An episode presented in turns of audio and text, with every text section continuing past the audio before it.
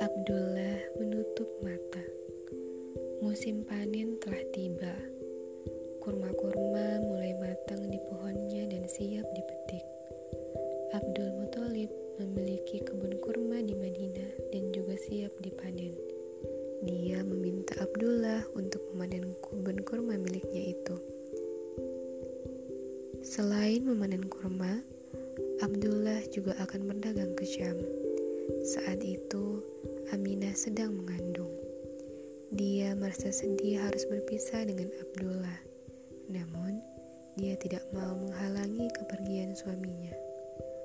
Abdullah juga merasa berat meninggalkan Aminah. Namun Abdullah harus tetap berangkat. Lagi pula, Aminah tinggal di tengah-tengah keluarganya apa yang harus dia khawatirkan. Setiba di Madinah, Abdullah segera memanen kurma-kurma di kebun milik ayahnya. Setelah selesai, dia melanjutkan perjalanan ke Syam untuk berdagang. Saat di Syam, Abdullah bergabung dengan rombongan pedagang dari Quraisy. Mereka pulang bersama ke Mekah melalui Madinah. Ketika tiba di Madinah, Abdullah merasa tubuhnya tidak sehat. Dia memutuskan untuk beristirahat, namun kesehatannya tidak juga membaik. Abdullah ternyata terserang wabah penyakit. Akhirnya, Abdullah meninggal dunia di kota Madinah.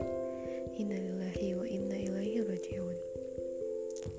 Abdullah meninggal dunia ketika usianya masih 25 tahun. Jasadnya dikuburkan di Darun Nabigoh Al-Jadi. Ketika kabar kematian Abdullah sampai di Mekah, Aminah sangat bersedih. Dia memikirkan anak dalam kandungannya yang telah menjadi yatim sebelum lahir ke dunia. Aminah menuangkan kesedihannya dalam bait-bait syair.